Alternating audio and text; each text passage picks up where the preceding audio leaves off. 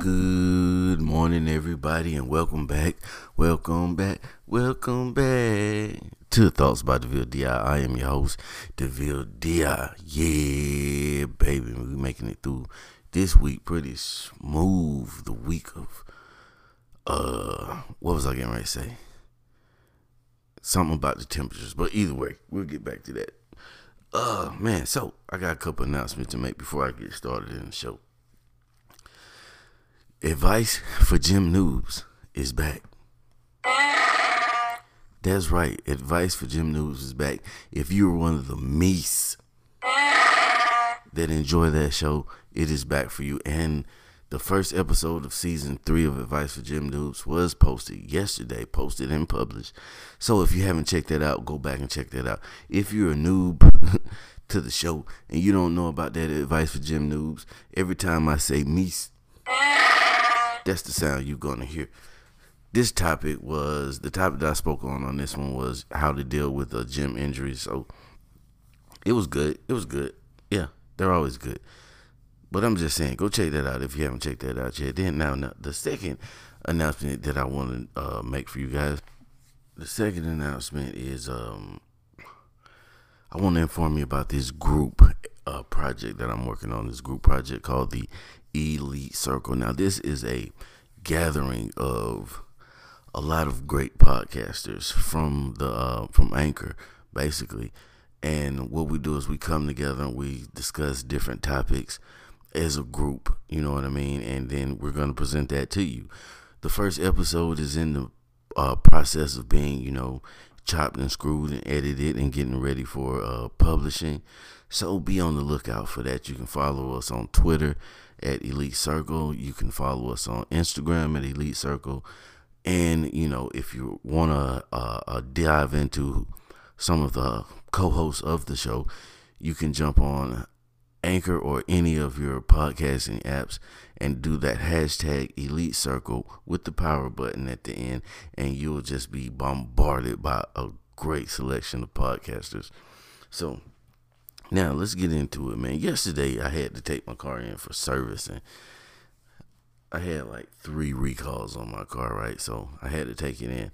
I just let the recalls pile up. I'm one of them type of people uh, about certain things, you know, certain things I, I'm, I stay on top of, and then I have certain things that I'll procrastinate about. And my car is one of those things I'll procrastinate about because the recalls that I had was nothing that would have uh, that stopped me from driving the car, but it was some things that messed with the performance of the car, and actually one of them had me sort of in danger while driving. But that's neither here nor there.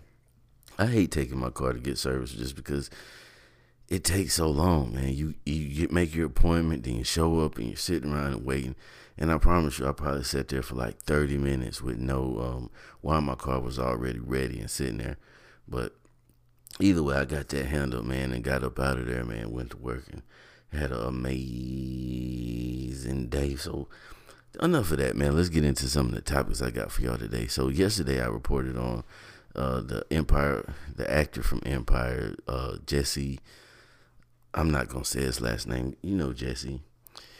He was attacked while in Chicago. Now the police have found some uh, surveillance video and now they say they're looking for persons of interest, and I don't know how they're looking for persons persons of interest because this snapshot that they posted was crappy as hell. Like I don't see how they're gonna identify anybody using this particular uh, screenshot that they got.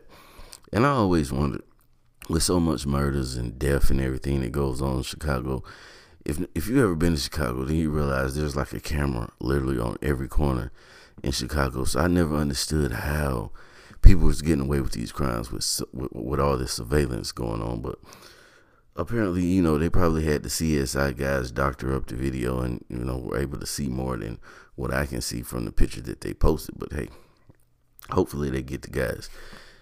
Um, yeah, hopefully they get the guys. Now, if you don't know, the NFL is set to premiere the first male cheerleaders, you know, in history in the Super Bowl.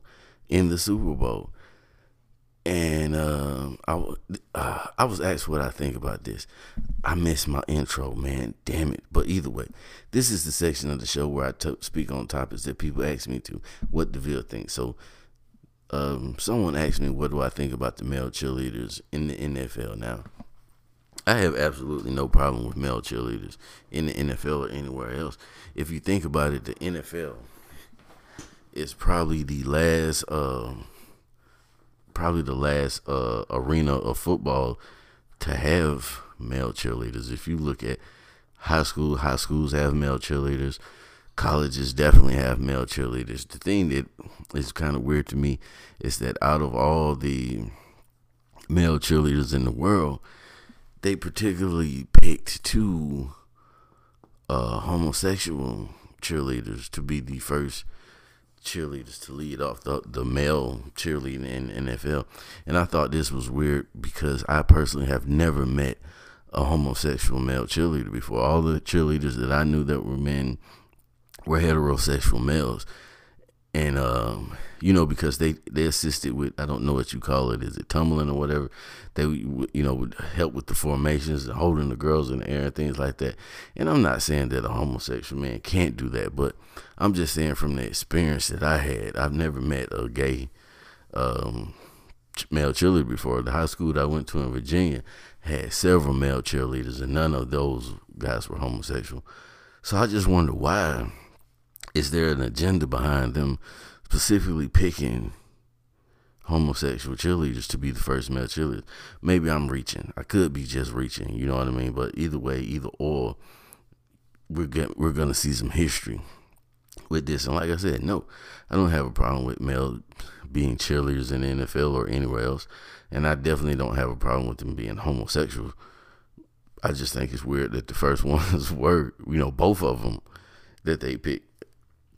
It's I just think that's kind of weird, me myself, because um, I don't know. I thought when they said they were going to introduce male cheerleaders, I kind of thought that they were going to be gunning for the female viewers, you know, to give the female viewers something to to look at besides the um, the female cheerleaders. Now I know that there are women out there that enjoy looking at other women, but you know, you see, I thought that was the angle that they're taking. They're gonna put some beefcake out there for the uh, the ladies to enjoy, but I guess not. But either or, man, you know, shout out to those guys and their opportunity to be professional cheerleaders because um, they're breaking ground. Either way you look at it, they're breaking ground. This is something new, something that we haven't seen before in, at this level. So you always got to salute things like that, man. And you know, because those type of things help the world to keep moving forward. So we're gonna get into my next topic. Tekashi Six Nine is snitching. That's right, Tekashi. I said Kakashi. Six Nine is snitching. They broke the boy. He done folded like paper plates at the barbecue. But we're gonna get into that in a second. After I tell you about my sponsors, I'll be right back. So apparently after Tekashi spoke with investigators, three men were implicated in the attempted shooting of rapper Chief Keef. So um, how do I say this? Just say it how it is, the deal. So the boy snitched. Mr. Treyway himself had snitched. But if you if you followed the story even a little bit, then you know it reached a point where he started to disassociate himself from his gang, um, the Treyway Bloods, and they were starting to. Uh, uh, uh, make statements saying they were going to do things to the guy allegedly. So, my question to you guys is is it still snitching? Because check this out. One of the guys who he implicated in the shooting is already in jail for guess what? For the kidnapping of six nine. So apparently, one of these guys was help, uh, helped out in the incident where six nine himself was kidnapped. So is it really still snitching if you're snitching on a guy who kidnapped you? Hmm, I don't know, but I know there's a lot of people that'll say, "Hey, he's a gangster. He says he's a gangster. He claims that lifestyle. He can't tell on anybody." Yeah, it is what it is. But we all knew they was gonna go after uh, six nine because he's the weakest link being that he's the one with the most to lose out of the situation. You know, his career was hot. His career was on fire. It was headed up. I mean, we cannot deny none of that. His his career, you know, was on the rise. It hadn't even, I feel, hit the pinnacle of where it was going to go when he was arrested. So he's the one that has the most to lose, which makes him the most likely to snitch, which he has done. And so reportedly, the gunman was given ten thousand dollars to, uh, you know, shoot Chief Keef, but he missed. And you know, the whole way this came out was the the feds had some recordings of Tekashi, you know, discussing, I guess, the transaction, you know, before the shooting happened or whatever. So yeah, that's the predicament they're in now. But that's why, if you're not a real gangster, you should never portray yourself or try to play in that world because when it hits the fan, it always and it always hits the fan. It always gets real. So why would you put yourself in that situation knowing that you aren't built for that lifestyle? But he did, and now he's paying the consequences. So I'm thinking that he's going to be working on his plea deal now that he's cooperating. He's going to try to give as much as he can give to get up out of there. He's trying to pull one of those Ricos from Paid in Full. You know, I give you this guy. I mean, hell, he kidnapped me, so you can have him. You know what I mean? But I don't know though, man. I don't know. This is these are serious allegations for everybody uh, involved, and you know I never wish incarceration on anybody because that is that is like hell on earth to be behind those bars. But you know, you do the crime, you do the time, my friend. So yeah, that's what I, uh, that's what I got to say about that situation right there. So what else we got? What else we got? Did y'all hear about the fifteen people? It was either fifteen or eighteen people in Chicago that was found frozen, homeless people, man out here in these uh, below freezing temperatures with no type of shelter. People are out here dying in the cold. It's that cold. And I was watching this morning, uh, not this morning, yesterday morning, while I was at the auto shop. I was watching the news reports and they were explaining about this split in the atmosphere and all these other words that I don't understand because I went to community college. But they were explaining why it is as cold as it is now. But people out there dying, and they're supposed to be setting up like heating or warming stations for people. Look, man. Uh, if you're well, people who are homeless probably not listen to this podcast, man. But if you know of a of a, a shelter or organization that's providing some housing for homeless people during this time of this extreme cold that we're experiencing and you see people out and about on the streets, share that news with them, man. Share that news. And then I know it's a little bit much to ask you to like give them a ride or something, but at least share that news with them, man, and help these people get out of these streets because people are dying out here. Now, this is something I ran across the other day, and it just hit across my back across my mind. There's a glamour model out here, right? And I don't know her name, but she's been she's pretty pretty prominent on you know the internet if you was to search glamour model uh gets tanning injections or something like that you probably can find her.